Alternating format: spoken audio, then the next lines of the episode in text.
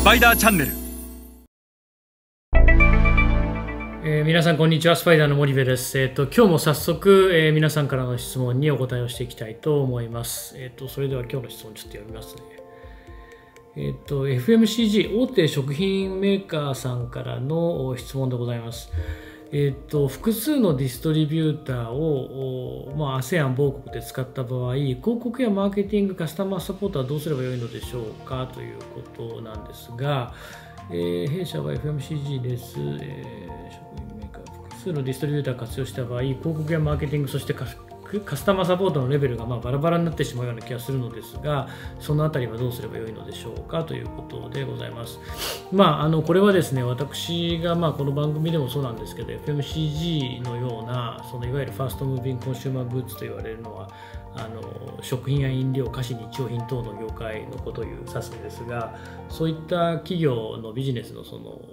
その本質っていかにたくさんの人たちにいかに早い頻度でいかに永遠に繰り返し商品を買ってもらえるかっていうことが非常に重要なわけですよね。そして、アジア新興国、まあ、ASEAN というふうに書いてますけども ASEAN のいわゆる小売流通の最大の特徴は近代小売だけじゃなくて伝統小売があると。MT だけじゃなくて TT が存在する。そしてその TT の比率が非常に高い。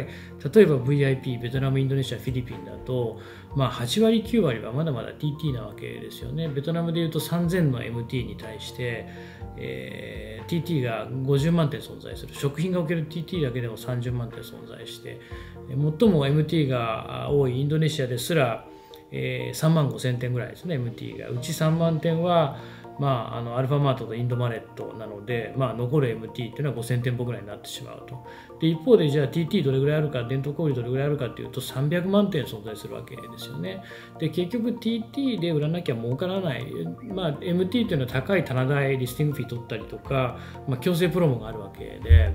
でそんなところにもし商品を並べたらですねこれショーウィンドウみたいな形になるわけですよね。ショーケースなわけですよね。そこで高い費用をかけて商品を置くっていうことはいかに TT のストアカバレッジを上げてそこで稼ぐかっていうことが非常に求められるわけなので物理的に一社のディストリビューターじゃそれだけの間口に商品を配下することはできないつまりは到達させることはできないわけなんですよね。だから複数使いなさいねっていうふうにこの番組でも申し上げていてえー P&G とかネスレ、えーユニリーバーのような先進的なグローバル消費財メーカーは必ず複数のディストリビューターを使ってます。エリアごとに分けて。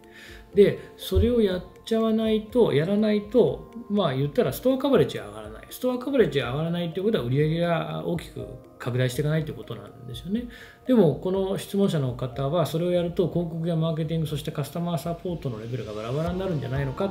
ということをおっしゃってるわけなんですがそもそも広告やマーケティングカスタマーサポートって誰の仕事ですかってメーカーの仕事なわけですよね。これ決してディストリビューターの仕事じゃないのでバラバラになってしまう気がするんだけどまあ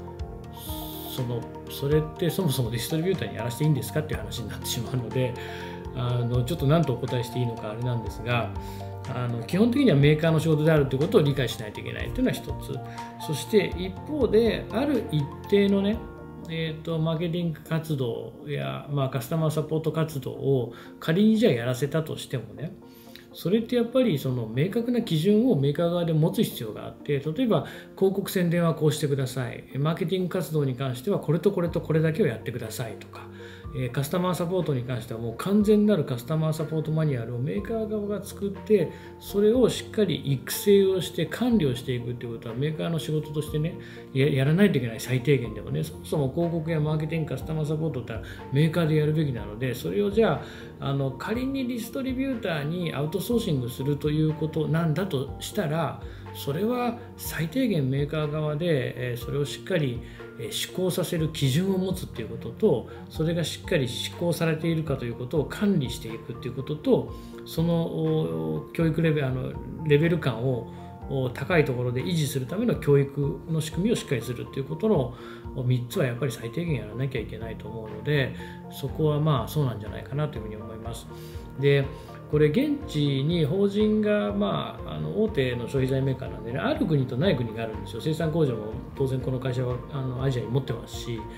でそうするとその現地法人がある国と、まあ、ない国と輸出でやってる場合はもう物理的にカスタマーサポートなんて現地にできないし広告やマーケティングもある程度ディストリビューターにお願いしないといけないので、まあ、あの現地法人があるとなしで、え